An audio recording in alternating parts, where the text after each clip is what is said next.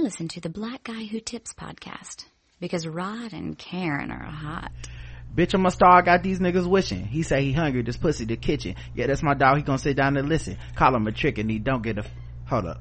Bitch, I'm a star, I got these niggas wishing. He say that he hungry, this pussy the kitchen. Yeah, that's my dog, he gonna sit down and listen. Call him a trick and he don't get offended. He know he giving his money to Megan. He know it's very expensive to date me. Told him to put my name on that account because when I need money, I ain't trying to hold up. He know he's giving this money to Megan. He know it's very expensive to date me. Told him to put my name on that account because when I need money, I ain't trying to wait. Hey, welcome to the Black Guy Who Tips podcast. Your host Rod and Karen. I can be fucked with. Yeah, that's my jam. Money thick. Walk with a limp. I'm on some pimp shit.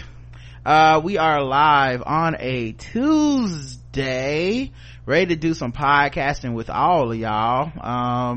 You can find us on iTunes, Stitcher, Podomatic.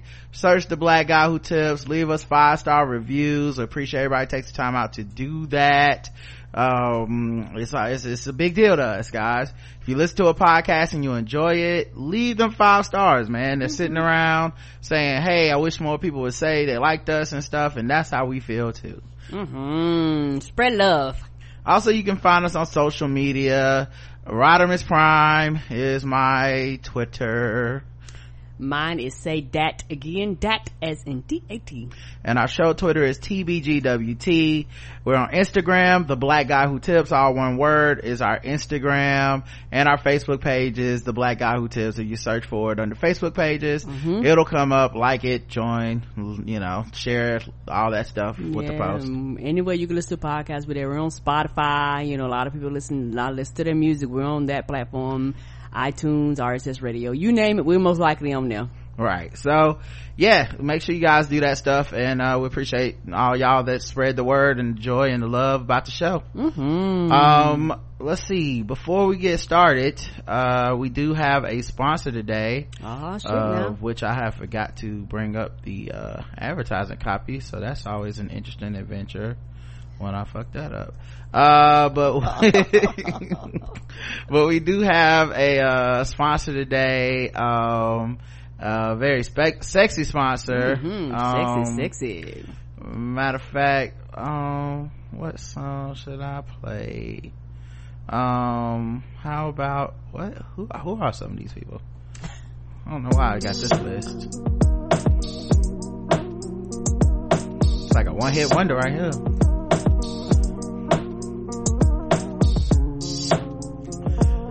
Do y'all like free stuff? I like free stuff. Me too. It's like one of my top favorite things is free stuff.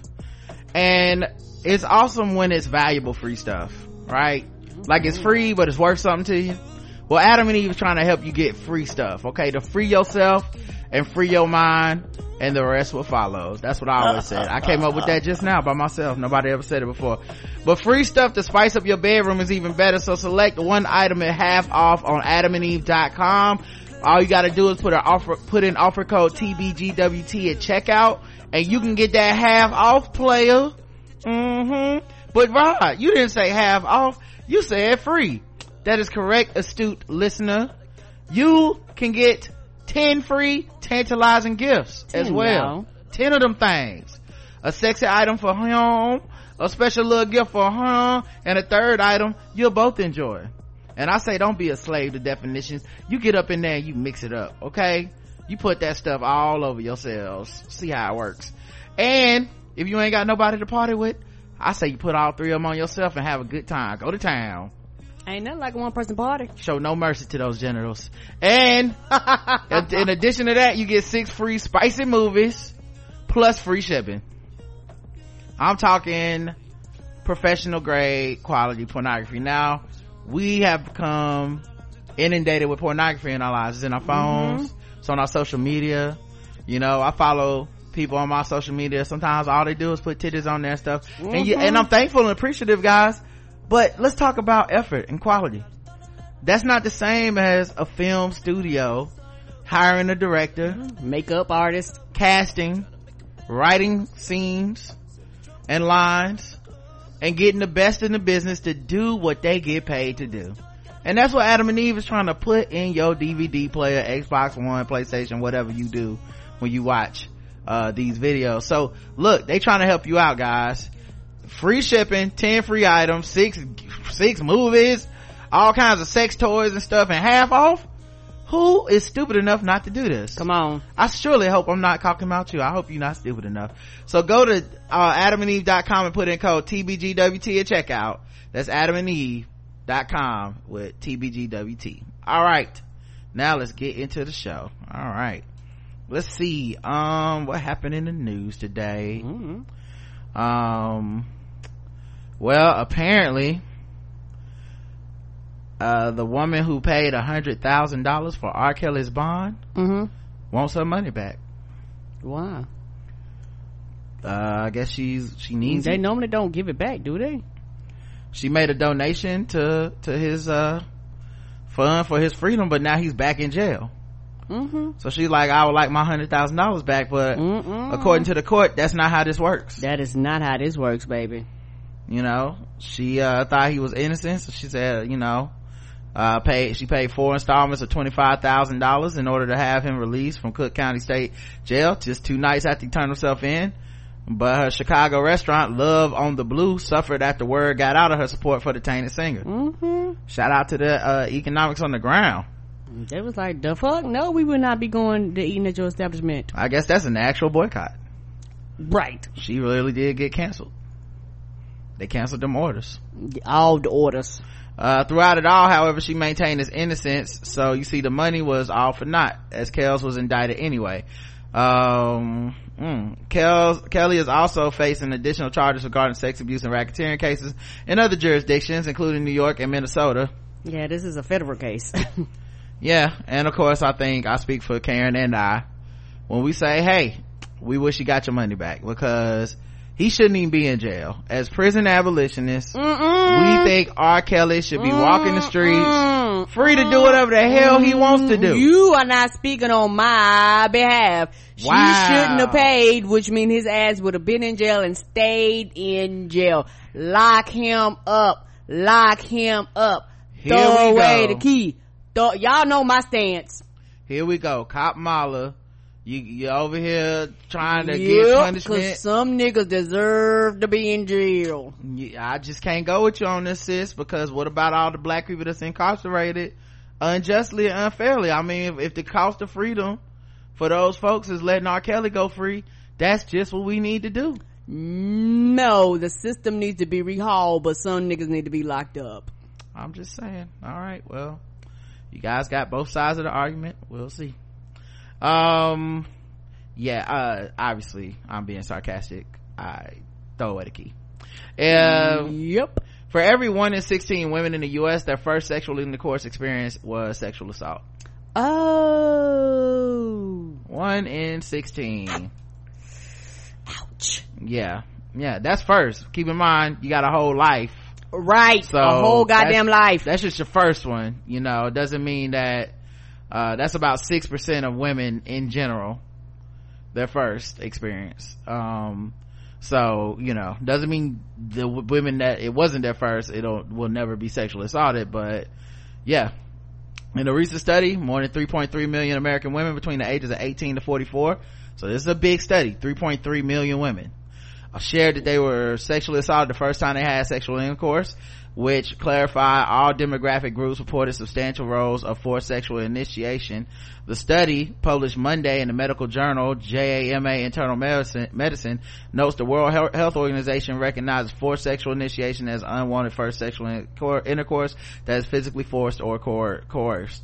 Yeah, because and also these are the women that actually was willing to say something, because I think this number is much higher than this. It could be. I personally think it is, because people ain't shit. Well, I'll add something else to it though. How many people didn't realize it at the time even? Correct. And then now you have to get some distance from it, grow up, find out what healthy sexual relationships supposed to be about, be educated about sex, and then you look back and go, ooh, that first time was not okay. You know, because I think a lot of us grow, especially, I mean, with us in our childhood and the way we were raised in our generation, like a lot of stuff with sex was like, I mean, it's just beaten to you when you're a kid. Like, it's hide and go get it was a game that people used to play. I don't know if they still play it. Where they rubbed and fell on each other and fingered each other and shit. 5 minutes in the closet. You know, like, there's just different things that people do, and there's this culture of like, girls aren't supposed to want to give it up, but they really do, and boys are supposed to go out and be aggressive and take it and get it and all this shit, and guess what, there are boys that are like, something's wrong with this, and their girls are like, I don't want this, and people think that you're abnormal when you don't want to hump everybody. And truth be told, most of the people, and I'm trying to find this, particularly younger, they claim they fucking ain't doing shit, because the ones that are doing something most of the time, particularly if they're not educated, end up pregnant, you know. So it's some sign of disease or something, like something comes out to let you know, oh yeah, you were really fucking. Well, I would take it even further and say that's just us talking about people in the same peer group. Correct. I think the reason that it's probably higher for girls is because you have a lot of older males who are either statutorily or just, you know, like coercion, whatever, with girls who are young, you know. So yeah, you might think something is normal and be like, that's not normal, that was never okay, right? And that's why you have people, even some grown-ass adults, that would defend grown-ass fucking men dating teenagers and be like, well, when I was a baby, it was wrong when you was a teenager too. I don't care what you say, it was wrong. That was a fucking grown ass man. There are grown ass women that are willing to fuck him for free, and he is messing with your naive ass. Look at R. Kelly's survivors. How many of them, as they tell their story, are like, well, I thought it was cool and consensual and I was cool with it, like, we just gonna have this secret relationship, and I'm 14, you know. And so they had to grow. That's the ones who grew out of it, right? That, you know, somehow got enough distance from it to be like, no. But for a lot of those women, they are, some of them still with him to this day, are like, everything was okay. Yeah. So yeah, just a broad definition of what sexual coercion is and all that stuff. You're right. You're gonna have some people that number should be higher, but they would not define it. And I'm not trying to tell them they have to define. They can define it however they want, but technically, you know, your personal like definition of it is one thing, but the technical definition of some grown-ass man coercing a young girl or young woman into sex, I mean, sexual assault. Correct. And it's also, for a lot of girls, it's shame attached to sex, and that's something that people don't want to admit to, because it's shame attached to sex. Something horrific has happened, and a lot of times you feel shamed, you feel dirty, and you have women to today, even some women who went to their death, that will claim that they never have gotten sexually assaulted in their life, because it had to be something else, it had to be an excuse, they like it was something other than him forcing himself upon me, I wanted it, I deserved it, like, you know, women. Yeah, because then you can rationalize it. Correct. And then you have these women that have been, and I'm just keeping it real, have been sexually assaulted, that turn around and blame other women for coming out and be like, yo, this shit is up. And instead of them having compassion and understanding, it's nope, because if I admit it happened to you, I gotta admit it happened to me, and I am not a victim. Yeah, we saw that with the Larry Nassar sexual assault thing with the USA Gymnastics. Well, yeah, I hadn't even read ahead, but yeah, apparently, you know, some of the things that we're saying are right. The average age of women who experienced forced sexual initiation was recorded to be about 15 years old. The age of the average partner or settling at the time was 6 years older. And one thing you have to keep in mind, in order to know their age, you probably know that person. Cool. Because most sexual assaults happen to people by people they know. So you're talking about a lot of times men that these women trust, these girls trust, that if they're 15 and they're 21, that's something that isn't that frowned upon in society. You know, like, look at the initial reaction to R. Kelly. Shit, look at how some people still treat R. Kelly thing like it's no big deal. Like, what's the problem? So many people think that's normal. That's, you know, when you said that number is probably much, much higher. Yeah, that's what it is. There's people that are still sitting around like, even, and, you know, right. And a lot of it sometimes breaks my heart, because just people in general, but I can speak for me as a black woman, it breaks my heart when black women have to put this shell on and be like, well, I dealt with it, you dealt with it too. You know, I got raped, so okay, you got raped, that's just what the fuck it is, men just ain't shit. No, people are hurt, it's pain out there, baby. And it's one of those things where it's it's almost like a catch-22, because like, particularly being a black woman, if you show any flaws, any form of cracking, you know, society as a whole think that something's wrong with you, because you quote unquote have to keep up this image of being a strong black woman. You can't have mental breakdowns. You can't have this emotional baggage. You're not supposed to do this. You know, a lot of times these women have, you know, multiple children, and you're trying to take care of the children by yourself a lot of the times. And while you're trying to do this, it's like, okay, I'm trying to put a roof over your head. I'm trying to clothe you, feed you. Oh, goddamn, I can't be trying to take care of you emotionally too. That's a hard choice that a lot of parents make, and people don't want to talk about that. And a lot of it is you have adults that are not connected emotionally to themselves. They have been traumatized. They have PTSD. They have had mental breakdowns. They need to see psychiatrists, psychologists. They need to talk to somebody about the shit that they've been going through. Their life is fucked up, and they actually need help. And because nobody ever helped them, they turn around and they take that hardened stance and they pass it down to their children. So now you're fucked up, and now you have a child, this particular girl, a female that's fucked up. And then, you know, people wonder why they make these fucked up decisions. They make fucked up decisions because they don't know no better. And this is why I have compassion with the youth. A lot of people, they get old and they have a tendency to forget how stupid they was when they was young too, and they act like they were perfect and they didn't do fucked up shit and they didn't sneak out and do things. Yes, you did. So children are going to do these same things too. But as a parent, you know, you're supposed to help guide and help lead them in the right direction to make better decisions. But when you don't know what decision to make, and you've made a lot of wrong decisions, and you haven't matured enough in your life to grow up to understand that there's a need there and this child needs help, you can't help them if you don't know how to help yourself. And this is how, in my opinion, you get a lot of this generation shit, until you get to maybe somebody like me who goes, no, that this right here the buck has to stop here. And for me, there are some things that my mama passed down that I'm like, no, the buck has to stop here. I love my mama very, very dearly, but she was one of those elderly people, older people that didn't show emotions. You know, it was, I got to be hard. I put a roof over your head. I clothe you. I feed you. Bitch, ain't that enough? No, it is not enough for some children. Some children need to be told I love you. Some children need to be hugged. Some children need to be acknowledged. And I understand that, you know, the older I got, I had to learn how to forgive, because I was very angry. I'm not gonna lie, I was very, very angry when I was an adult. Me and Roger got married. I didn't talk to my family for about 4 or 5 years. I just cut myself off from them because I was livid. But I had to learn she worked with what she had. So if she couldn't do no better, if she didn't know no better. So I had to understand that perspective, and I know better, so I'm gonna do better. So no, we don't have any children, but one thing about me is that with my niece, I love her very dearly, and I keep it frank with her. I keep it real with her. I don't lie to her. I don't sugarcoat shit with her, you know, because you adapt things according to their age. But I let her know, hey, you know, this, that, and the other, and these are the things, you know, if she asks, these are the things that I've experienced, because I don't want you going out there being dumb and naive and not knowing.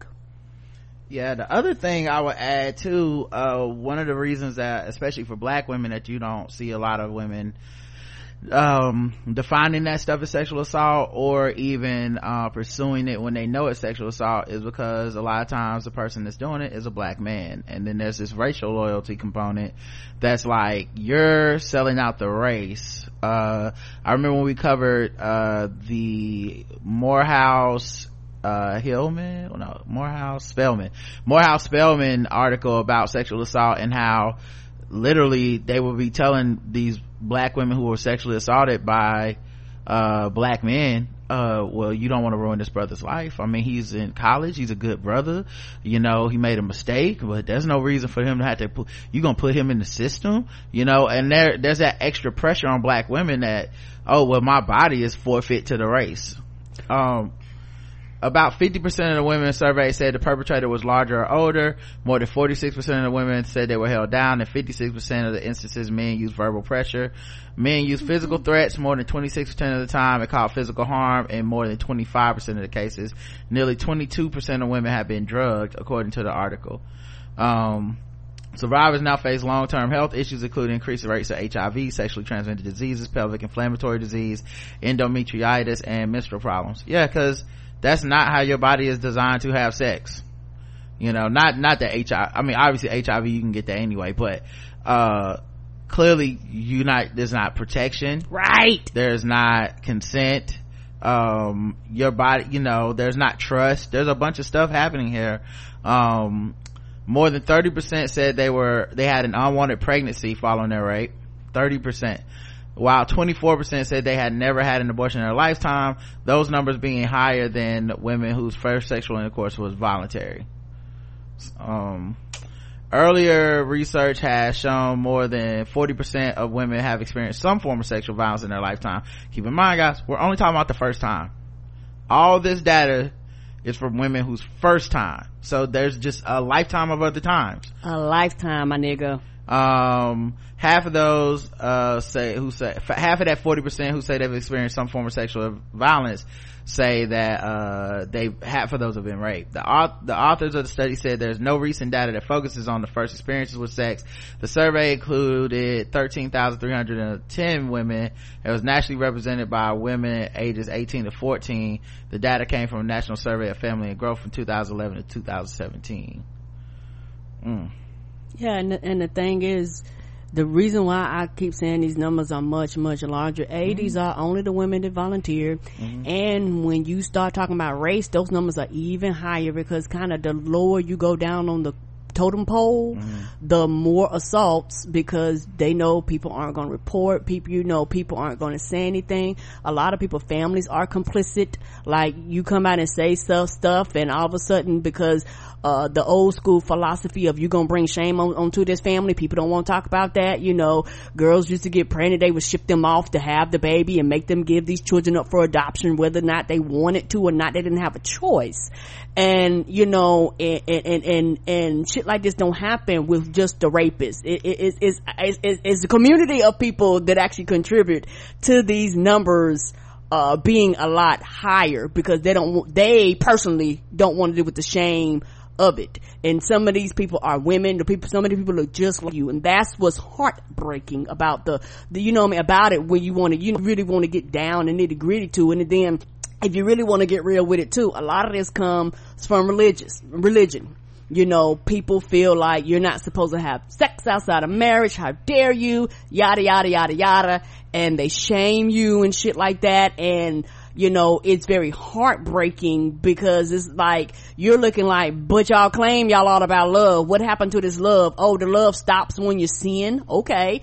You know, I'm just keeping it real. Like, it's very, heartbreaking, and it breaks families. It hurts children, because you know what, a lot of times people fail to realize, people go, well, oh, you got raped and you had a child. Okay, a child I did not want, a child against my will.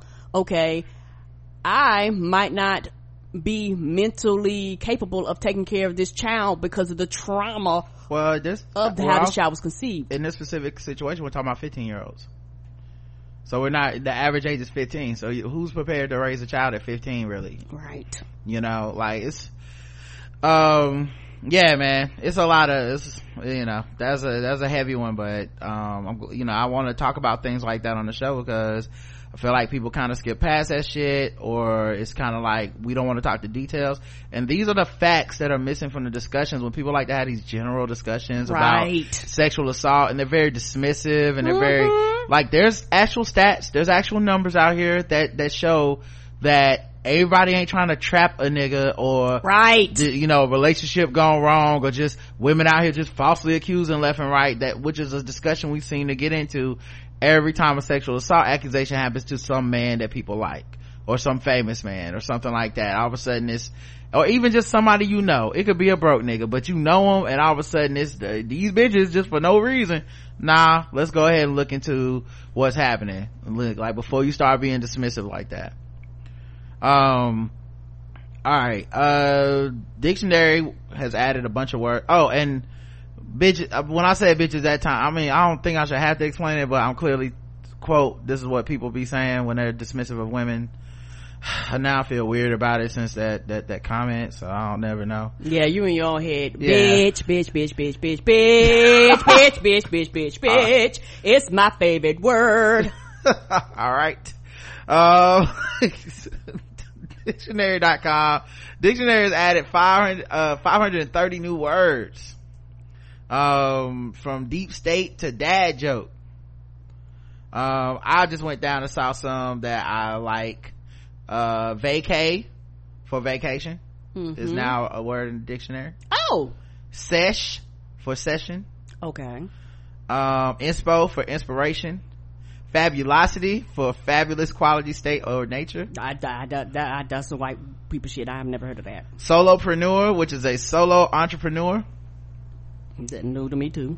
All right. Escape room, they added. Free solo. Escape room, with people trying to escape from it. Escape rooms. You never heard of an escape room? It's a thing that people do. They pay money for someone to lock them in a place, and they have to figure a way out of it. Oh, like the shit they make the movies about. Yeah. I don't want nobody's escape room. Yeah. You know who does it? I think Impossible White Man Jay does it. Have a ball, baby. Makes sense if you think about it. I don't want to be nowhere I got to escape.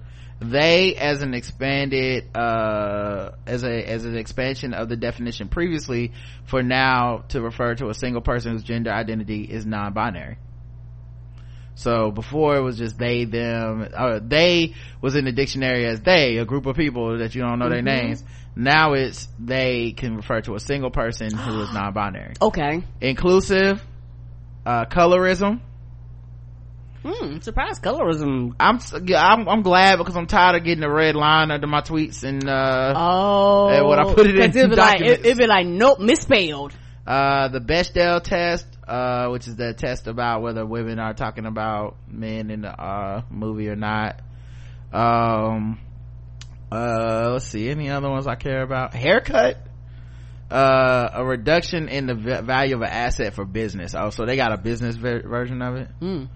All right, well, yeah, I just thought that was cool. They added some cool words. So let's see what else happened. Ever since that white man got fired from Saturday Night Live, comics have been up in arms trying to act like it's no big deal. He ain't getting his job back. Yeah, I just don't understand comedians.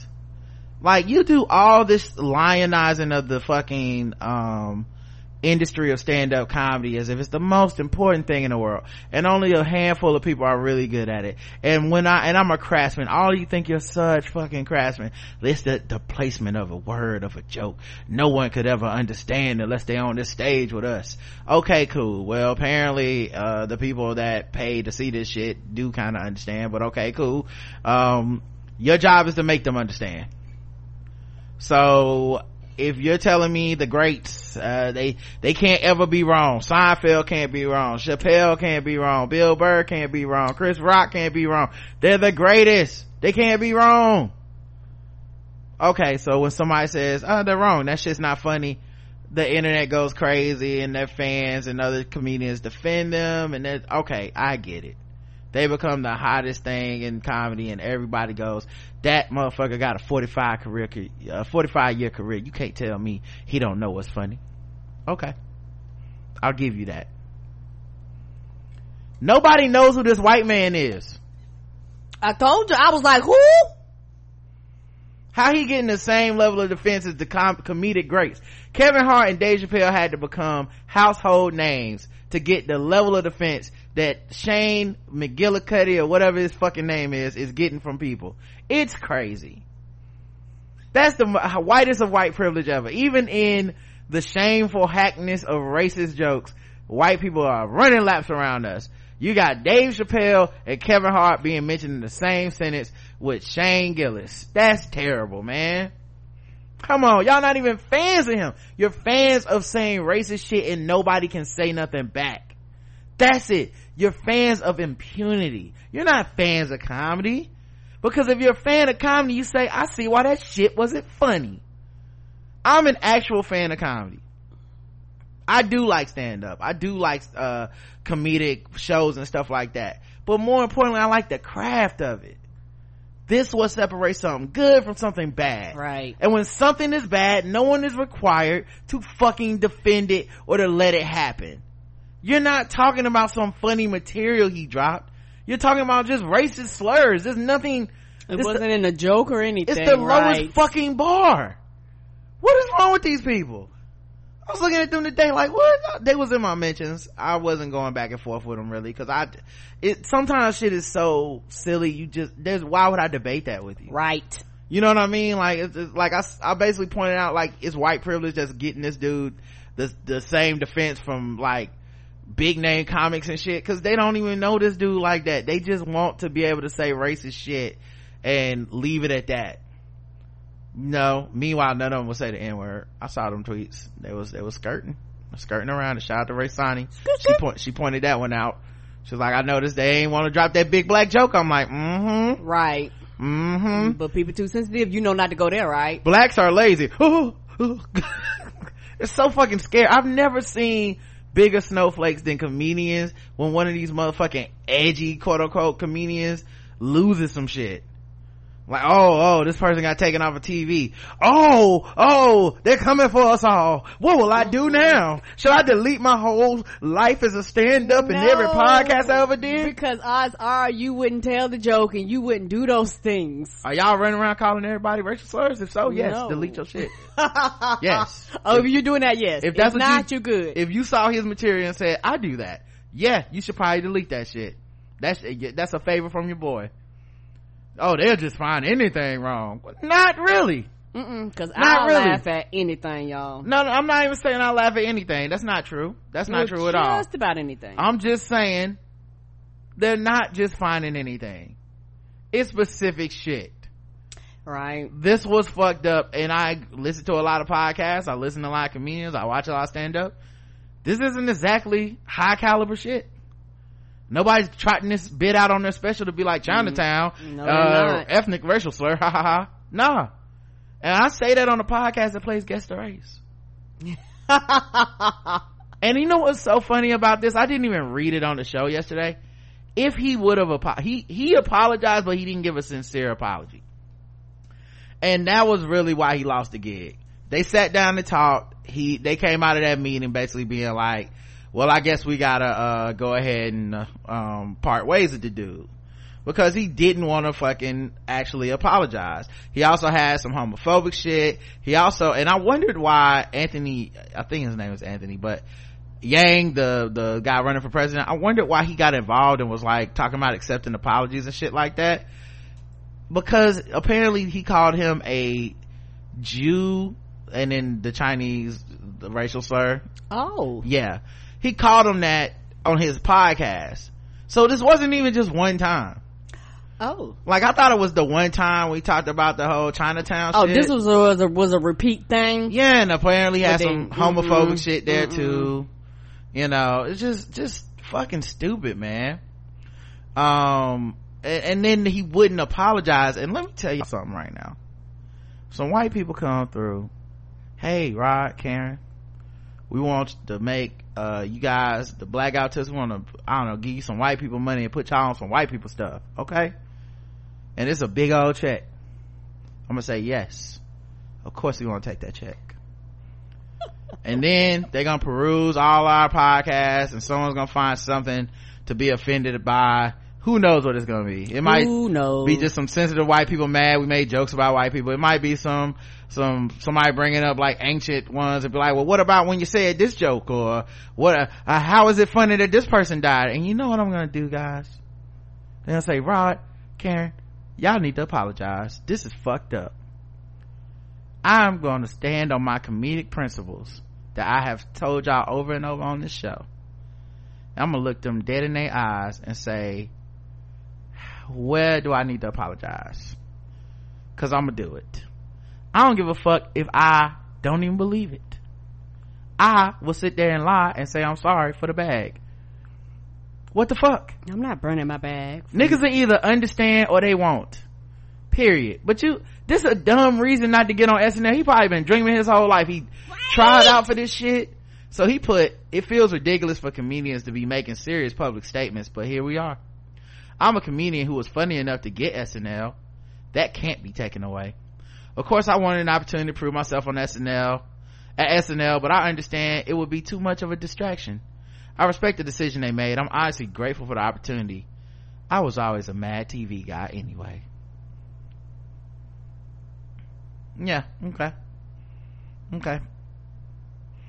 could have also had said, hey man, those comments were hurtful, and in no way do I stand by those comments. I did not. It was said in jest in a moment on the podcast, but I would like to sincerely apologize to Andrew Yang and everybody in the Asian community. I'm gonna be like, which is coming number one or two? Which cam I need? Which direction I need to look in? Which way am I looking? Am I looking direction? At you? I'm sorry as fuck. I'm not even that funny. I'm stupid. Okay, please don't take my bag. That's all you gotta do. Kevin Hart could have did the same thing, but the difference is Kevin Hart and Dave Chappelle literally worked their ass off to get fuck you money. White dudes just have white privilege and be like, it's fuck you money already. I'm counting it as fuck you money. Because it's white privilege. Man, that was so wild. I would have absolutely lied. Even if I wasn't sorry, I would have said I was sorry. But white privilege really had this man being like, I gotta let them know I ain't really sorry. I'm a Mad TV guy anyway. See you on my podcast. Shout out to the alt-right. In 10 years when I retire, when they do behind the scenes on Saturday Night Live, then I'll be like, I meant that shit. I think they started a GoFundMe for the dude too. I don't know what number. Somebody told me it was at $30,000 last time they checked, but that's crazy. White people so crazy. A cop shoot a nigga and they really started GoFundMe for him right away. They don't need no details. It's like, cop must have been right. The right to shoot a black person is worth it. Yes, it is. Sarah Silverman defends Dave Chappelle and humor that offends. That's comedy. You overstep. This is so beautiful to me because I came on this show. Y'all remember after Dave Chappelle special and we talked about it on the show, and what was one of the first analogies I made? Sarah Silverman, and how niggas hate Sarah Silverman to this day, but then they defend Dave Chappelle's bigotry because it's Dave Chappelle, it's different, right? Fuck that bitch Sarah Silverman. Dave Chappelle funny as hell. I don't care what you say, like that shit. Yeah, well, of course she said that she got his back. So yeah, and you know what, makes sense. Why would she not? Oh man, I just, good luck to her, you know what I mean? I don't even really like that. Both Dave Chappelle and her don't piss that I don't get offended by comedy. It's just more of a like, they have decided to make comedians the real victims and all this shit, so you can get on stage, say whatever the fuck you want, and the real victimhood is people being like, the real attack is when people go, hey, what you said was fucked up. Right. And they get to be like, nah, you just this is McCarthyism. You guys are throwing us in jail. Like, that's not what's happening at all. That's what happened. No. Dave Chappelle is somewhere cashing out, not worried about this shit on any level. Yep. Lizzo accuses Postmates driver of stealing food. Twitter fights back. What? Lizzo blasted Postmates on Twitter after her driver allegedly stole her food. Wow. Yeah. The Truth Hurts rapper 31 called out both the driver and Postmates on the social media, writing in a since deleted tweet, hey, at Postmates, this girl Tiffany W stole my food. She lucky I don't fight no more. Exactly. I ain't who I used to be. Exactly. You hear that right now, y'all? Y'all heard that? You heard Karen laugh? Yes, I did. That's what Lizzo thought everybody was gonna do. That's not what happened at all. How could you deal with it? Postmates responded. That shit is hilarious. Postmates responded to Lizzo, asking her to DM them and apologize for the less satisfactory experience. Some Twitter users defended Lizzo for making her complaint public, while others thought she was a snitch for ratting out Tiffany W to Postmates. Yeah, it became a lot of like, because it was a black girl who stole the food, I guess, or whatever, accused of stealing the food. And? Right, but still, people like, niggas act like just because it's a nigga, it's supposed to be yada yada oxen free. Fuck that. Yeah, I just thought it was funny because then they were like, well, Postmates has a DM thing, and Postmates, you can like complain in the app and keep it private. Oh, the same niggas that go on and somebody blink hard at them for Delta Airlines, and come on now, the same people that were at the cable companies when their cable go out, the same niggas, get the fuck out of here. And you ain't nobody, and you'll be up and down atting Delta, atting Time Warner Cable, atting Comcast. I be seeing y'all. Yeah, it's so funny to me because it's like once you have a certain size following, right, people determine like a level of responsibility you must now have, as if you can't be human, you know. Like I actually saw the tweet and was like, these niggas gonna be mad as shit, but at the same time I was like, but I can understand, like, because everybody been there, you know. People was mad as hell. Like, you get your shit stole, though, you be mad too, so. Come on, at UPS or whoever else made you mad today. Jesus, this poor girl's gonna get fired and then hunted down. Come on, Lizzo, tweeted one follower. Snitches get stitches, wrote another one. That's another thing, too, that they like to do. Whenever, and this has happened to me too, whenever somebody doesn't like you or doesn't like what you just said, they always make it seem like you sent people to kill somebody. It's like, I didn't do any of that. I never said attack. I never said that. You want to see me get attacked? No, I don't, nigga. I'm trying to keep the context of this conversation alive. So you publicly shame someone who works in the service industry. You've nearly a million Twitter followers, and you've now DM'd their employer, who will likely sack the individual you shame publicly after accusing her of theft when you don't actually know what happened. I have a question. Okay, what's the difference between this and that white broad that got on the plane, put that tweet?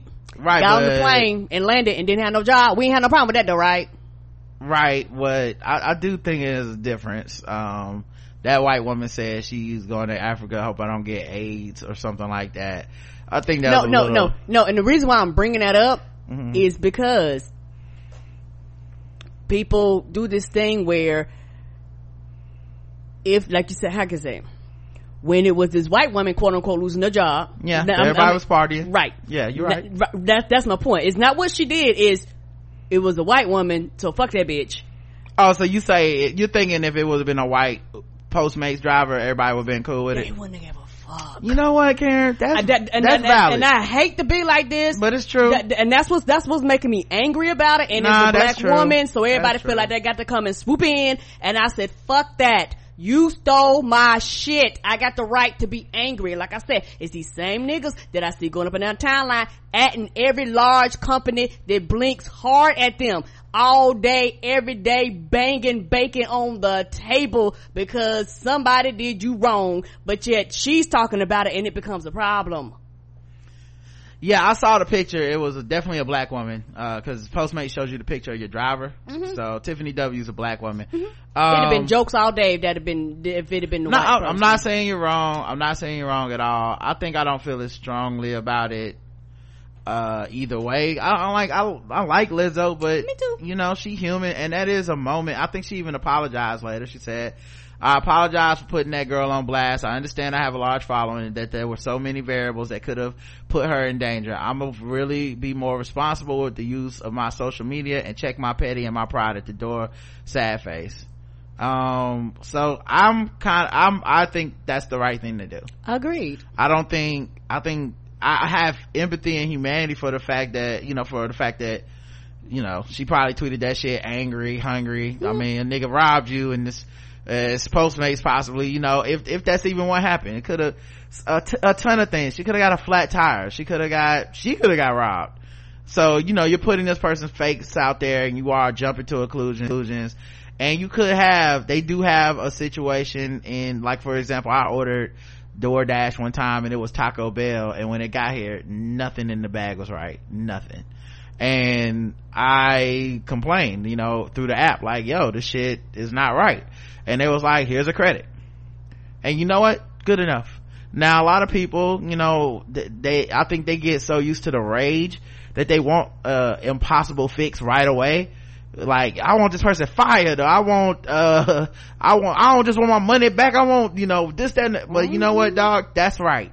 Another time we ordered something from a delivery thing, and like the salad they brought me was fucked up and not the right, it didn't bring the salmon for the salad or something like that, and I'm mad because, you know, hey, we just waited an hour for this shit, because it always takes longer when you do it that way. And you know what, I just put it in the app. Hey, I didn't get my shit, and they actually have it in the app set up. What did you not get? I didn't get this and this. Okay, then we will credit you this much back. If you got a problem with that, email us and let us know if we can help you further.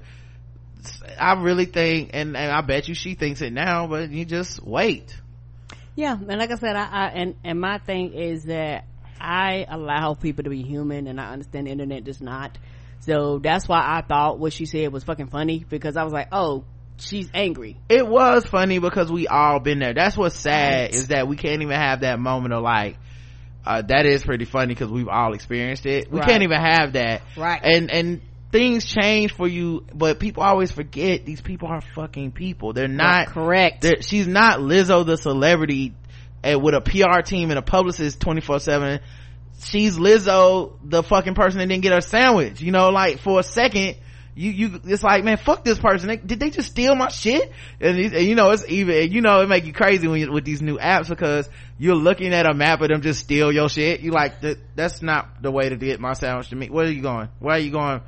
Are you back at your house, bitch? Is this bitch at her house? Like, is she eating this motherfucking food? What the fuck are you doing, dog? Like, that's you. Did you Snapchat it to me? Right. I know this nigga is not eating my goddamn sub. Like, that's how it, cause you hungry. We've all been there. And if we would allow for a little bit of like, people ain't perfect. People make mistakes. People, you know, people's communication is always on the PC level or whatever.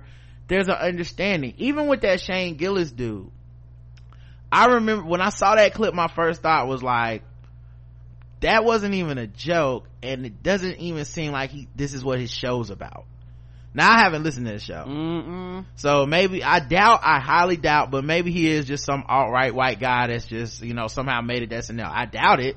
I doubt it too. But my guess is, he fucked up. Now, if he got too much pride to admit he fucked up, then I mean, what am I gonna do for it? Peace on me.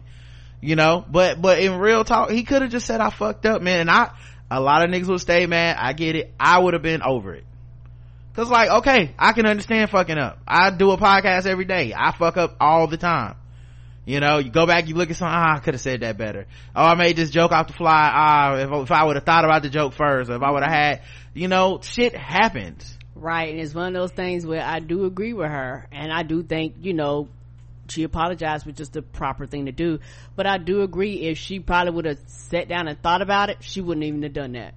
Yeah, so Lizzo got flamed up, and then she apologized, so shout out to her for apologizing, because right, a lot of times you just gotta apologize, keep them niggas off your back, man. And it don't matter, because if they mad, they're gonna be mad forever.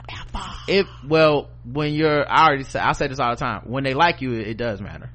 Oh yeah, when they like you, if they don't, they're gonna be mad at you forever. And it's hard when they do like you, because it's harder when they do like you, in my opinion, because then there's this feeling of like invincibility, like, oh, everybody loves me, I can say and do whatever the fuck I want, and they will make an excuse for me.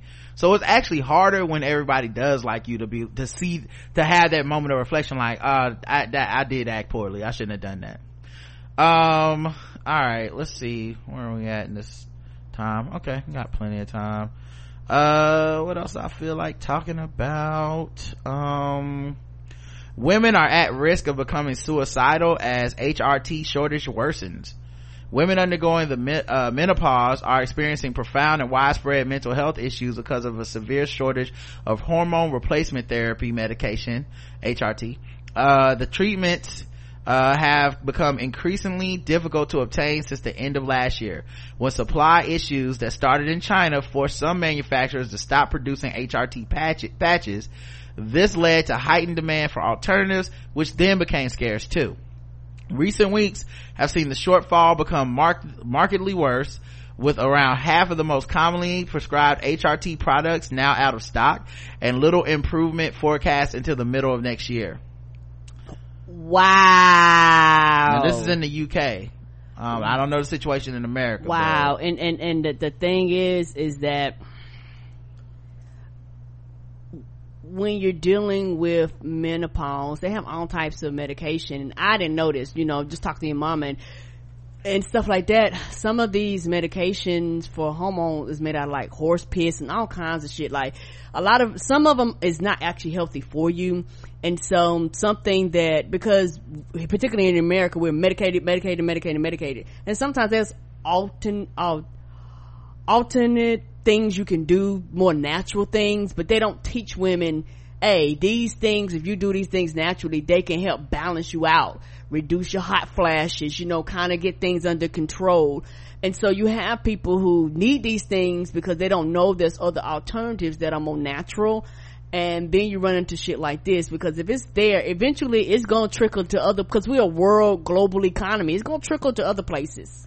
And will those also run out? Like if everybody goes natural, do we have enough natural remedies that everybody can have it all the time? Or will that then drive up the price and the scarcity of these new things, these alternatives? Correct. Not to mention sometimes money and medicine and time and working and stuff. People might not have the schedule to be able to be like, I'm gonna start doing this every day. Yeah, because I mean, because or the knowledge. Yeah, and natural is hard work, and you have to find what, just like the medication, you have to lower the dosage and all that shit. Like it's a lot to go to it. So natural ain't for everybody, but a lot of people don't even discuss that option. Right? They don't even have the knowledge, and your doctors normally aren't talking to you about that. Mm-mm. The majority of 3.4 million women between 50 and 64 in the UK will be experiencing symptoms of the menopause. Why do they say the menopause over there? That's interesting. The psychological symptoms include crushing anxiety, panic, loss of confidence, inability to concentrate, extreme brain fog, poor memory, with many women talking about experiencing a loss of joy or feeling like they are going mad, said Diane Danzebrink. Danzebrink, all right, who runs the Menopause Support Network, which works with 10,000 women. The psychotherapist who supports women through the menopause and provides menopause training for businesses and organizations said physical symptoms include heart palpitations, hot flashes, night sweats, urinary infections, extreme fatigue, vaginal soreness and dryness, bladder weakness, and insomnia. Speaking about the treatment shortage, she told The Independent, it is already chaotic. We are seeing more and more women who can't access their brand or HRT. They're being given a different prescription, but then told that is out of stock. So yeah, man, these drugs don't just stay around forever for everyone, and especially with it being women, you know, nobody cares. That's what I'm about to say too. Nobody gives a fuck. It's like, we're out of this and birth control. All right. Y'all figure it out. Close your legs, and then they just run off. Come on, scientists in a big ass Bentley or some shit. All right, let's move into some other things. Let's talk about some. Let's do some fucking with black people, everyone. Fucking with black people, of course, is a segment where we talk about all the different racist shit happening in the world, and we make it funny.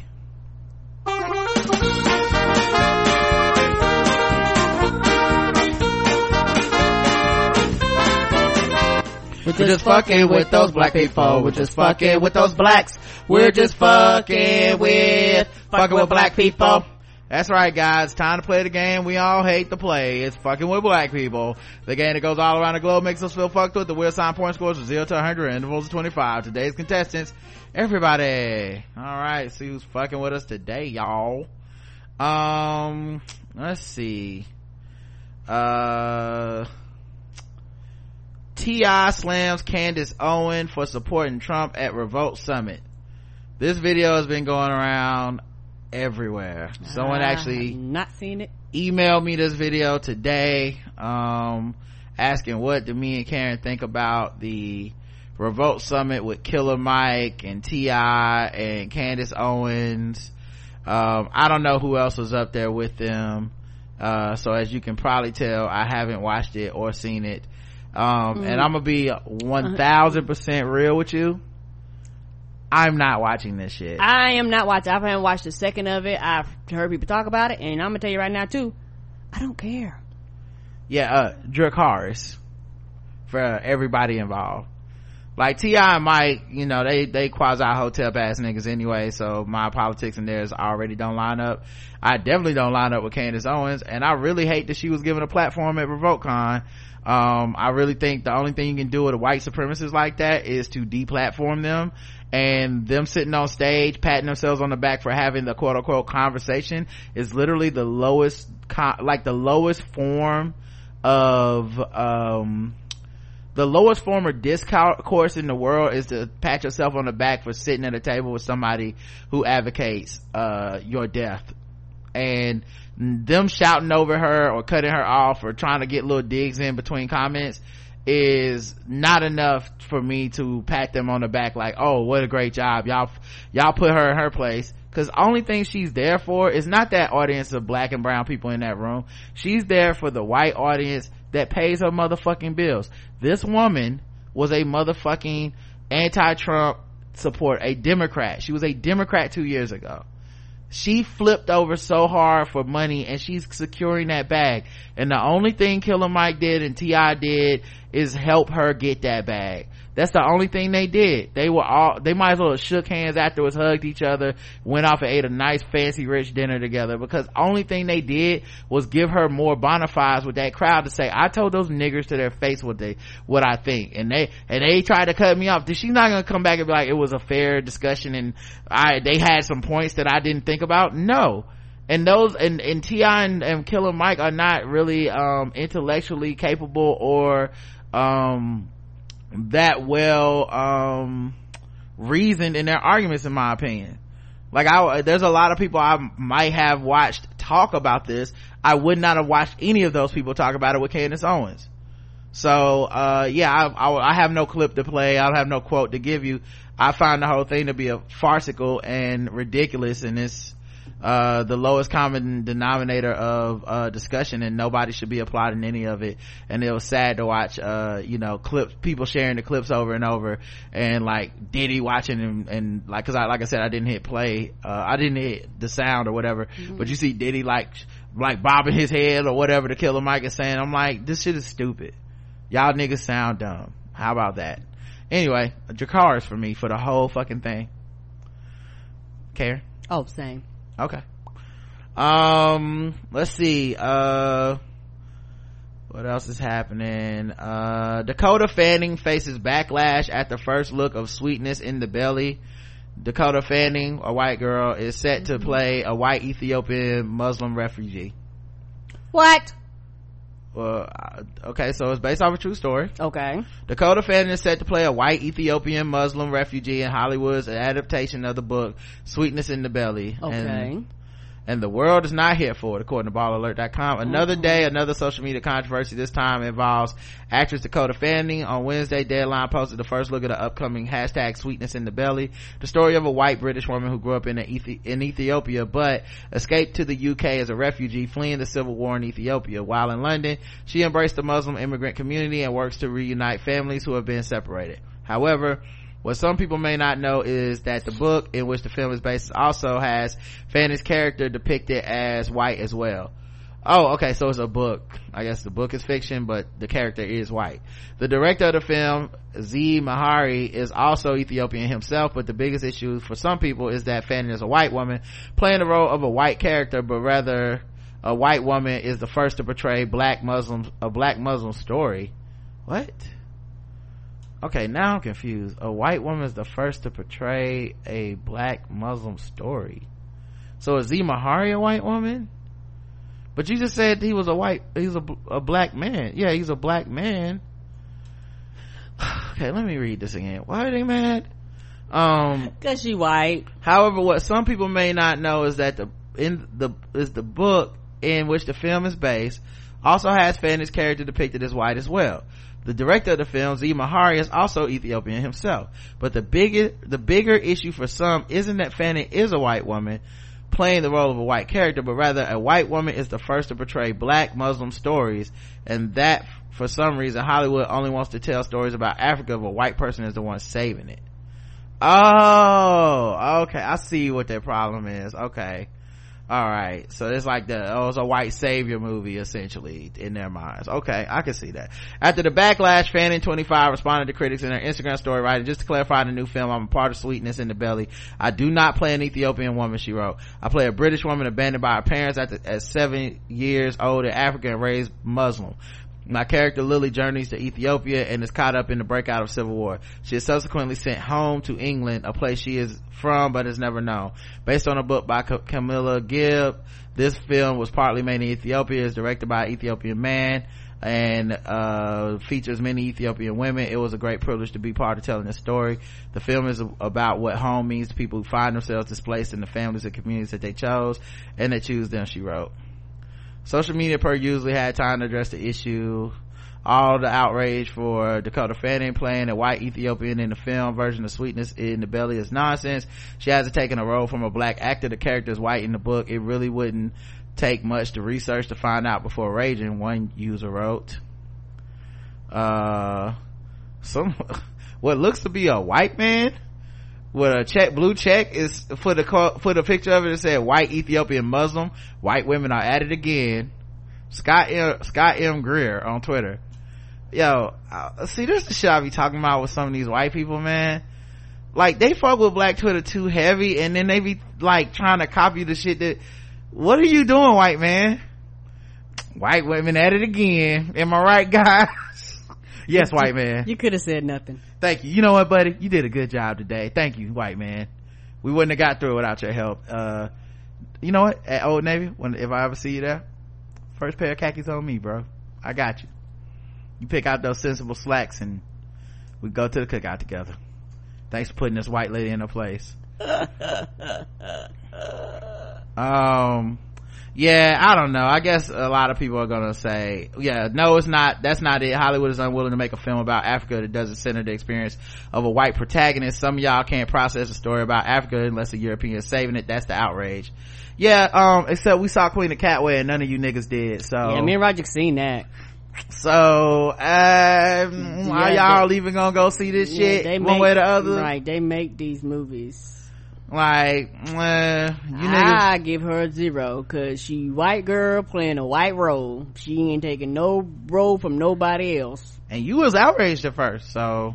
Yes, until you explained it better. Yes. No, I mean, not. As it is with everything on Twitter is my point. As it is with everything, like I got new. I was mad when I read the title, and then I read the article, and I was like, "Oh, I can understand." But yeah, I'm being reasonable now. Yeah. So yeah, she gets a 0. Yeah, I'm not mad at. I'm not really mad at it either. Plus, low key, man, black people switched over, and they not acknowledging it, obviously. But black people switched over at some point from we don't want stories told badly, or we would like more inclusion and more opportunity for black people, to literally like, we don't want to see white people do shit. You know what I mean? I'm like, nigga, what the fuck just happened? Like, that's now we sound like them. Correct. Like, if the fucking story got a white person in it, then the story got a white person in it. Who gives a fuck? If it's that hard, don't go see it. But to get offended at the very you ain't gonna go see it anyway, so what the fuck? To get offended at the very fucking notion is weird to me. Like, chill out. It'll be alright. Like, damn. Yeah, they go to the other extreme. It's like, it's really getting weird, man. And it's like, I know it's, you know, I hate to be the one against the grain sometimes, you know, and I try to keep it to the podcast and not on Twitter because I don't want to argue, but sometimes, like today I saw a Shadow and Act article that was like, these 7 black characters in cartoons are played by white voice actors, or not black voice actors. It was like, the title was some shit like, black face, white voice, or something like that. I was like, when did we start doing this? I thought y'all told me there was no such thing as talking black. What do you wokes want? What do you want? They don't know. I told you they don't know. How you mad at everything both ways? I don't fucking get it sometimes, man. Damn, like, just chill out a little bit, right? And then, not trying to be funny, they wonder why people are like, oh, fuck y'all too, y'all goddamn insane. It's just, I don't know, that was just such a weird one to me to be mad at. And it was like the picture of it or whatever, and maybe it'll come out and it really will be offensive and everybody can do that I told you so's or whatever, because it could be, I can see a way where the shit is trash or whatever, I can see that happening, but damn, people be mad at just the announcement. And the thing is, there are people that are woke, that are reasonable and rational, and that, you know, they actually are like, nah, y'all actually wilding out. Then you have the people like, they 24 hours a day, 7 days a week, they 365 days, they never sleep, and you're like, the fuck is this? That's why you're insane, because you need to rest. That one, I saw that one and I was just like, here we go. Well, you know what's funny though, one time I seen something and Shadow and that wasn't on it yet. Matter of fact, this might have been it, but anyway, they wasn't on it yet, and you know, they like to get outraged. So me and Chris Lambert was talking out, and he was like, are they ain't gonna like this? And I said, at Shadow and Act, have y'all seen this? And then like within an hour they had a headline, had it written up. They was retweeting all the outrage, and I was laughing. I said, "Oh, I knew they would take the bait, boy." Hey, you know what? Because at the end of the day, I'm still partying. I don't care that much. Mm-mm. Like, if Dakota Fanning don't get a job, I won't cry. I sure won't either. Like, if her movie flops, I'm not gonna be sitting around like, why'd you do this to Dakota? I'm just like, niggas be mad. The University of Wisconsin is under fire for creating creating and displaying a controversial poster ad of a black criminal justice student with crime scene tape wrapped around her neck for the school's criminal justice program. That's the picture, Karen.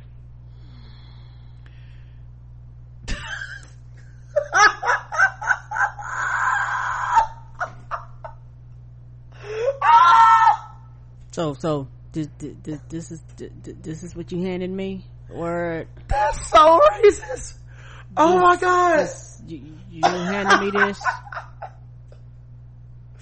Oh man. And the yellow police tape. That's so racist. What? Oh my God. Why would you do that? Why?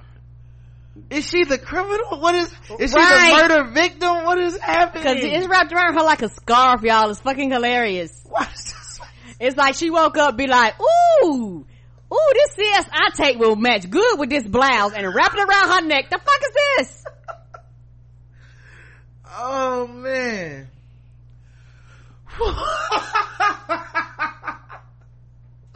Oh man, that's some good racism. That's good. Oh man, you're gonna do it. Don't do the lame shit. Don't do the same old. Be creative. Jesus Christ, man. Did you have no black people working in the department? Mm-mm. Oh man. I mean, you fucking criminal justice. Nobody was like, hey. Did you not have some handcuffs she could wear? Come on, some matching ankle bracelets. Some of those striped prison inmate clothes. Like, what kind of shit is this? I mean, go ahead and put in an orange jumpsuit while you're at it. This is like the kind of Photoshop they would do to like Kamala Harris, to be like Kamala. Just that kind of, why would you do this? Just go ahead and bring the bars. Just CGI some bars in front of her face. Oh man. No, God. They apologized and took down the poster ads at the pushback from alumni, students, and others online. Some called the campaign ad racially offensive. Called for the university to take it down immediately. Oh man. Whew. Yeah, so I mean, clearly that's 100. I mean, of course. I mean, because the thing is, you're promoting criminal justice. That nobody has a problem with that. But then, you know, use crime tape to actually promote it, and then you wrap it around her neck, and you think it's supposed to be okay, and you think people aren't gonna be like, why this nigga got a crime tape wrapped around their neck? I just pictured them being like some bunch of white people in a room like, you know, we haven't used any of the stock art for the black people. We gotta get some black students and representation and diversity, you know? How about this one? We put some criminal justice tape around her neck, you know, something like that. Like, there's no such thing as criminal justice tape. Crime scene tape, whatever. Just put it around her neck, and let's get out of here, guys. Criminal justice. We'll give the blacks one. Oh man, that's terrible, dog. White people crazy, man. Woo, oh boy. I needed that laugh though. See, this is why I say I'm not a good litmus test for getting offended, because whenever something is truly offensive like that, I normally end up laughing because it's so ridiculous. Like, racism is so fucking stupid, man. Oh man, you gotta go with a white person in that one. But criminal justice, like, I really do think that you gotta go white on that. Cause you gotta go white. And you gotta do crime scene tape. No crime scene tape. Like, you gotta mm-hmm. go something. Maybe a badge, maybe like a detective's. Mm-mm. Too many niggas have seen too many crime scene tapes, or their loved ones dead. They're like, nope. Right. Like, they should have put a chalk outline around her body. You know, maybe sprinkle some crack on her. You know, go ahead and finish the job. So, oh man, it just looked funny to me. Right. Oh man. I'm sorry if y'all can't see the humor in that.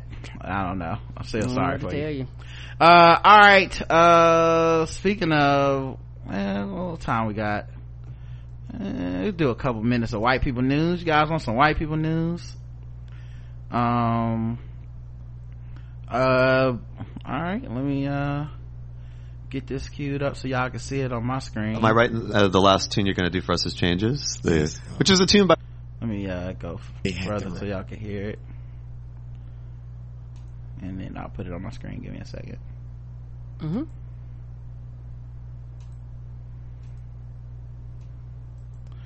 Alright. Oh, why did it pause? I didn't tell it to pause. Alright, try it again. But when I saw my mom, when she took her last breath, the second verse just came so natural. I didn't have to rehearse it. I didn't have to think about it. I look at it when she said her last goodbye to me.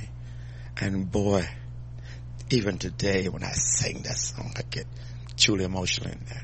Well, it's a beautiful version, man. They're gonna, I think they'll all agree with me once they hear it.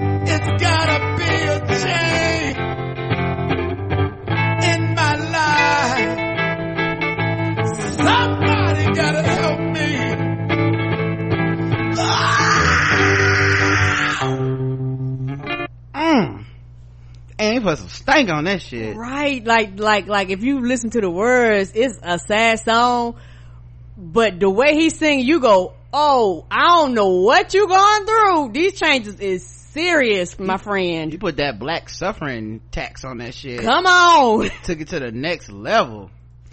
He made that song be like, I want y'all to feel the changes I'm going through. That was so powerful. Oh, that was beautiful. Yeah, that was so powerful. It made yes in the chat room understand why everybody was so mad at that crime scene tape in the last one. He finally gets it now. Finally gets it. that black pain, man. Did I save anything for that, y'all, man? I hope not. Mm-hmm. Let's say I didn't and just go to white people news. No, we can do that. All right, let's see what these white folks talking about. Oh, this woman right here, man, she must be doing pretty well for herself. Lindsay Shookus, mm-hmm. who you guys may remember from the time she was dating Ben Affleck for a little bit. Okay. She's a writer. His younger girlfriend. Yeah. She works at no, not the younger one. No. You had one that was age appropriate. Okay. She works at SNL, Saturday Night Live. Ah, okay. Well, apparently her and John Hamm were seen together at a Broadway show, which sparked romance rumors this weekend. Mm. Mm-hmm. They went to see Darren Brown, Secret. People reported that the Madman star and Shookus as Saturday Night Live producer, who previously dated Ben Affleck, sat together on the aisle and looked like they were having a great time. Both raved about the show at intermission too. As an insider, it felt very much like they were on a date.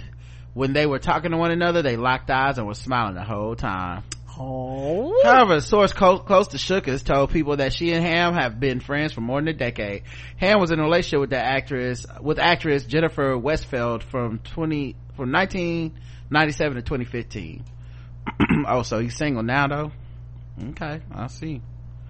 So yeah, she gets around, man. Shout out to her, locking it up. Come on. Whitney Houston's hologram is going on tour. Mm-hmm. A simulated version of the late Whitney Houston is set to hit the road early 2020 on an international trek entitled An Evening with Whitney, the Whitney Houston hologram tour. For me, at first I was like, no, but then I'm like, you know what, a lot of it's gonna depend on how it looks. I think how it looks is gonna make a break whether people are gonna go to it. People are gonna wait till after the first few concerts to determine, you know, because I'm pretty sure they're gonna go several places to determine if it's worth it. Yeah, I still think I know I'm on the outskirts here, but I still think they're not taking it far enough. Like, I feel like if you're gonna do a hologram tour, like, make that shit a beast. Like, yeah, make it be 12 Whitneys when you want it to be. Make her fly around the motherfucking you got the facility. Technology. You know, make her fight fucking aliens versus predators in the middle of it. Like, who gives a fuck? It's not real. That's the point. It's not real. I'm of the mind. People are like, I'm not gonna pay if it doesn't look real enough. I'm like, I'm not gonna pay if they not making it fake enough. I want to see like fucking 12 costume changes in a minute. Cause why can you not? You don't need to do anything else. You know, it's not like you're real. You know what I'm saying? Like, it's not like I gotta work. Oh, Whitney's gonna get tired. She needs an intermission. Like, mm-hmm. Just fucking like get out there and make her like fucking do fucking cartwheels all throughout the arena. Like, Circus Delay. Yeah, Cirque de Soleil, but yes. Oh, nope, I tore that up. Circus Delay. Circus Delay. That's where you go to. You know, that's when you go to the Universal Soul Circus and they don't start on time. Yep. That's Circus Delay. My bad. Yes. Circus Delay. They're like, they don't never start this shit on time. Circus Delay. Oh God. Aaron. But yeah, I want to see that shit. I want to see that motherfucking like. I want to see her like. Morph into a superhero and then like shoot lasers out of her fingers and all kinds of shit you can't do in real life. Right, you know, I'd watch a Lauryn Hill hologram concert. Fight all the criminals. It's gonna start on time. Jennifer Lopez overalls cost four figures, y'all. Oh snap. Now, well, she could probably afford it with that hustler money. I heard the movie might have been her biggest opening ever, if I'm not mistaken. Make that money. Y'all heard that too in the chat? Is that true? I didn't finish googling it. I know it was headed for that though. Yep. But, yeah, they said yeah. Okay, cool. Yeah, good for her, man. Like she did that thing, man. So who knew? Finally playing a woman of color finally worked out for her. Jennifer Lopez overalls cost four figures, and this is a picture of those overalls. Okay. She's not even wearing them to the back with a little slack, because inside out is wiggity wiggity wiggity whack. Even Jennifer Lopez overalls are luxe beyond belief. The Hustlers R50 stepped out in Miami on Sunday for a day shopping with 11-year-old twins Max and M. Clad in a deceptively casual outfit, white overalls worn over a simple black bodysuit. In fact, Brunello Cucinelli dungarees cost $1,235. Currently sold. Shit. And y'all was mad at Kanye? Yep. She's literally a fashion icon. Like, people fail to realize just because, you know, a lot of us can't afford the clothes, some people can, they be like, oh, she got it, I'm putting it on my body. But like-minded styles from the Italian luxury label will similarly set you back four figures. The Love Don't Cost a Thing hitmaker styled her overalls with the more budget-busting basics, specifically Chunky sold Alexander McQueen sneakers $490, Jennifer Fisher Samira Hoops $650, a crocodile print Max Mara tote $1,450, and custom Nike eyewear sunglasses with mother of pearl details. But I have a question. How do they know this? They can just look at it and tell, or did she send them a list of items? I don't know. I'm looking like the fuck. I don't know what the fuck she wearing. It's either somebody researched it or she sent it. I mean, I could see her sending her publicist or somebody being like, "Hey, get some snaps of Jennifer. We promised these motherfuckers we was gonna be wearing this shit." And okay, because I was like, we get the stuff. We get the stuff for free, or we get paid. Yeah, she's wearing these earrings, these sunglasses, this product in her hair. Her socks was this. I was like, how the hell y'all know this? Also, that means she's like a true diva, because that's next level. Because what the thing is now is people take a selfie or some shit and put it on Instagram, like, I'm wearing this dress, I'm wearing this bikini, I'm wearing this. Like, she was out there like, get TMZ on the phone, it's time for me to go get paid for wearing clothes. Okay, come on. Roseanne Barr had fat transferred to her butt to look like the Kardashians. The Kardashians are the inspiration behind Roseanne Barr's new look. The 66-year-old comedian revealed to the Daily Mail that she had her stomach fat transferred to her butt because she was displeased with her assets. Man, that's wild. As much as she, you know, was like as confident as you would think Roseanne has to be talking all that shit all the time. And she really just wanted a butt, so people. I thought the bitch was white! God damn it! I thought the bitch was white! Fuck! She just wanted to get the butt done like Kim Kardashian the whole time. Apparently so. I guess she cannot finally do the butt. Doing the butt. I have a thing for butts because I never had a butt my whole life and I always felt deprived, she explained. When I see these Kardashians, these young women, I think maybe I could get a butt like that. Fans alone speculated that Kim Kardashian, Kylie Jenner, and Khloe Kardashian have received fat transfers in order to obtain their unique physiques, though they've never admitted to anything. The former Roseanne star, however, had no problem coming clean about her new body. Yeah, I think Madonna did this too recently. I did have one procedure where I got fat sucked out of my stomach and put into my butt, but because I just wanted to see what it would be like to have some shape of my butt. Barr, who is set to launch a new comedy tour, confessed, I just basically have a crack in my back. Barr has never shied away from revealing her plastic surgery procedures, having previously admitted to receiving gastric bypass, tummy tuck, facelift, nose job, and breast reduction. So she says, now I want a waist, I don't have a waist. She gonna be out here. This is how she gonna get back in the black community, through the black men's. Okay, you can't trust a big butt and a smile. But you know that if Yes Jews can do it, Roseanne can do it. Hey, a 40-person brawl at a California water park started over a beach towel. It won. Where are the fathers in the white community? A man is in critical condition after a 40-person brawl at a California water park that police say started over beach towel. Police told KCRA the fight started Sunday afternoon at the Raging Waters Park. Oh, they was raging, all right. With a disagreement between two women over who took whose beach towel. And then it turned to 40 people. I bet you they were drunk. Christopher Neves, 35, jumped in to try to break up the fight, but was attacked by three other people who jumped in after him. The Sacramento television station reported the fight grew to about 40 people, with some trading blows and others exchanging insults. What?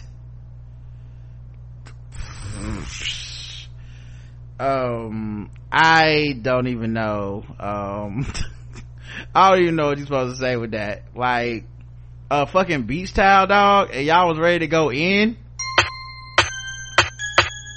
Is that my beach towel she got? I think that's my beach towel she got. This bitch got my beach towel. Oh shit now.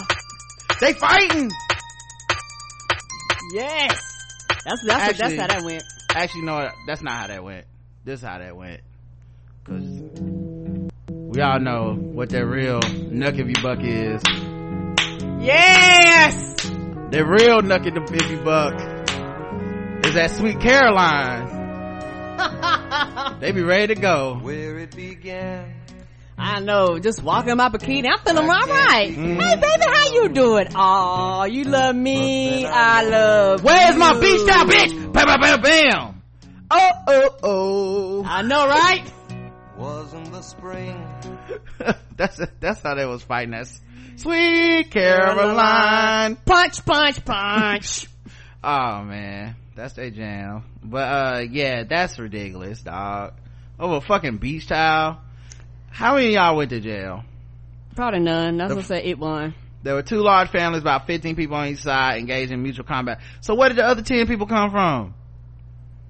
Officers found him without a pulse or a heartbeat, but he was revived at the scene. This nigga died. What? He was taken to UC Davis Medical Center, where at last check he was listed in critical condition in intensive care unit. Operators closed a park because of it.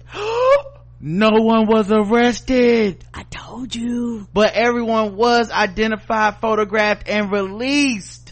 Yep. That's why the whole time I was like, it won.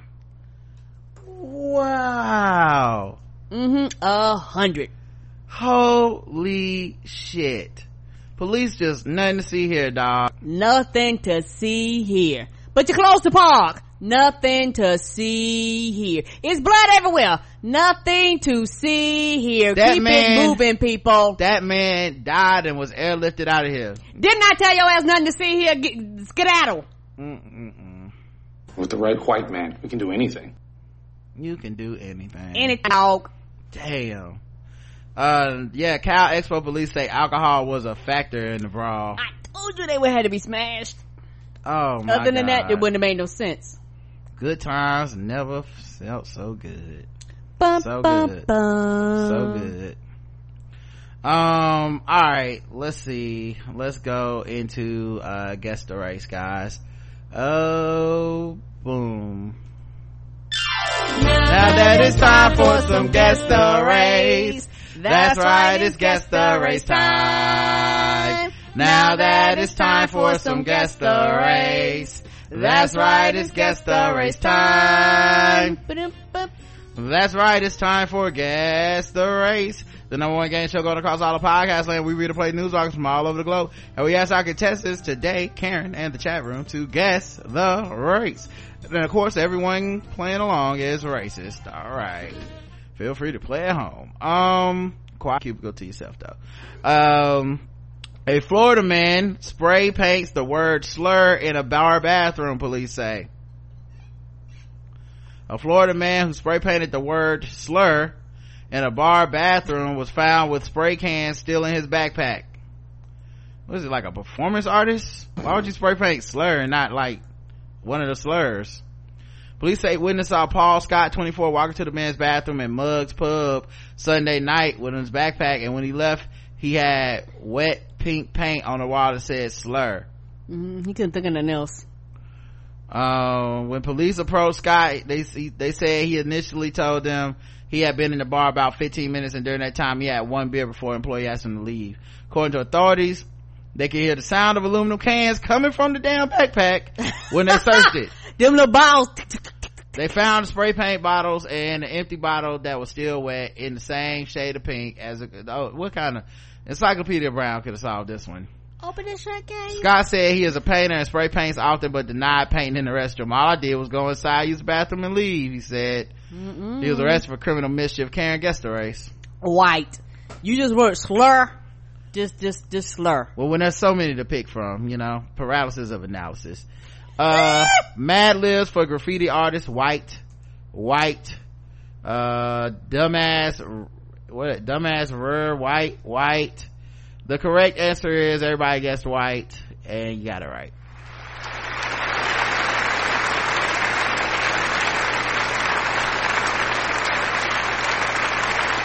Somebody said Shane Gillis SNL white. The finest of whites. We had to protect his freedom of speech along with Dave Chappelle and Kevin Hart's guys. Okay, he's on the same level.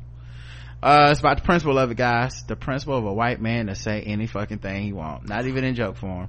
Woo! Yeah, that's him.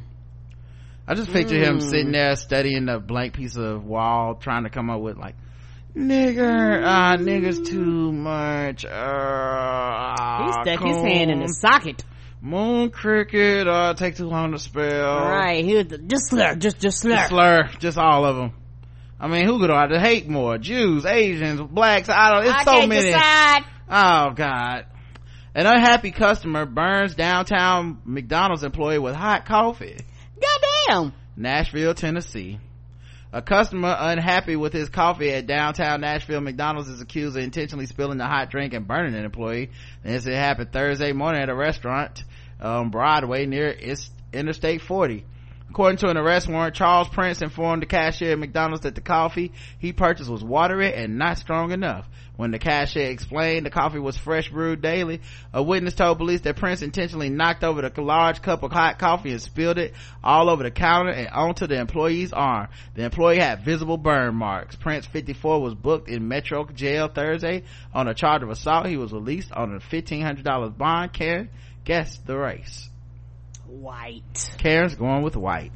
What's his name again? His name is Charles Prince. White. Karen's going with white. See what you guys have to say. Black, white, released white. He takes his coffee black and strong like him. Ha! Coffee black. He was black just like his coffee. So a lot of mixed signals on this one. Karen went with white. A lot of y'all went with white. Some of y'all went with black. The correct answer is actually black.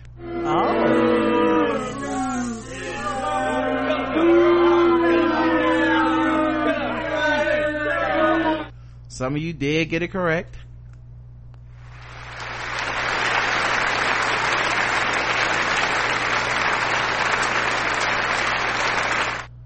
He just looked like he was tired of the bullshit. He like, yeah. See, 'cause now if you just say he just tossed it in his face, I'd have been like, black. Now see, I don't know why that makes it more black or not, but sure, whatever you say, buddy. Let's go to the bonus round. Sorry. Let's go to the bonus round.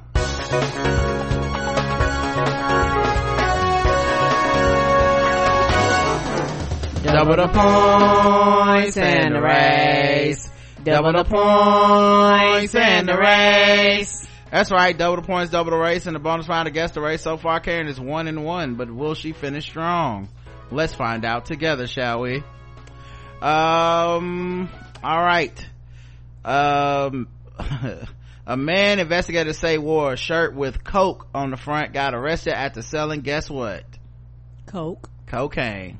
According to an arrest affidavit related to St. Lucie County Sheriff's investigation, an informant on June 5th went to a convenience store on Avenue D. The informant spoke to a man with a two-tone blue shirt that read the lettering of Coke on the front. Coke is a widely used term for cocaine. So it wasn't a Coca-Cola shirt. This nigga had a Coke shirt. What kind of person does that? The informant asked for $40 of hard, a slang term for crack cocaine. See, I didn't even know that. Wow, and they wanted crack. The man in the Coke shirt then is accused of handing the informant 4 rocks of crack cocaine for $40.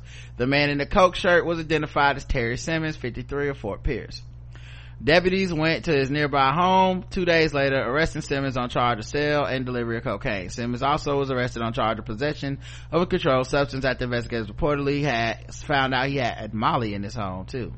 Karen, guess the race of Terry Simmons. Ooh, Terry Simmons. I'm gonna go black. Karen's going black on this one. Cocaine, not crack, white. Well, he sold crack. And I just want you to know, Marlene.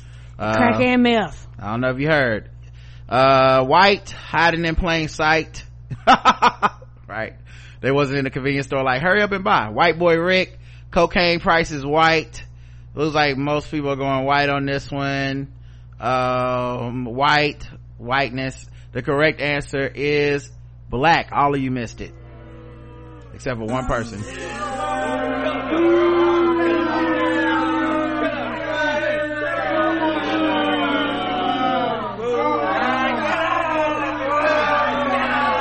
One person got it right, you get the golf clap.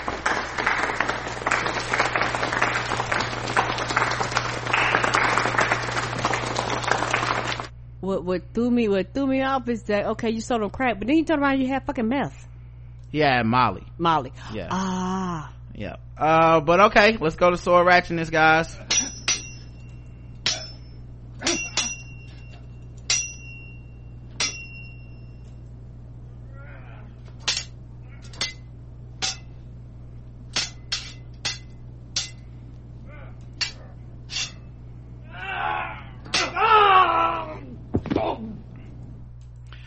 Nightmare neighbor's samurai sword threat. A recluse who threatened to decapitate his neighbor and spill his belly on the floor with a samurai sword has been jailed. Okay. Yep. Get that belly on the floor. On the floor. James Franklin made the threats to police and housing officers amid a dispute. A firearm was later discovered at the Hythe home. The 27-year-old told authorities that he was going to kill Emma Griffiths and her then partner Mark Porter over the phone on January 11th. Then, when officers raided Franklin's flat based on the same floor as his victim's home, they discovered a taser and a samurai sword.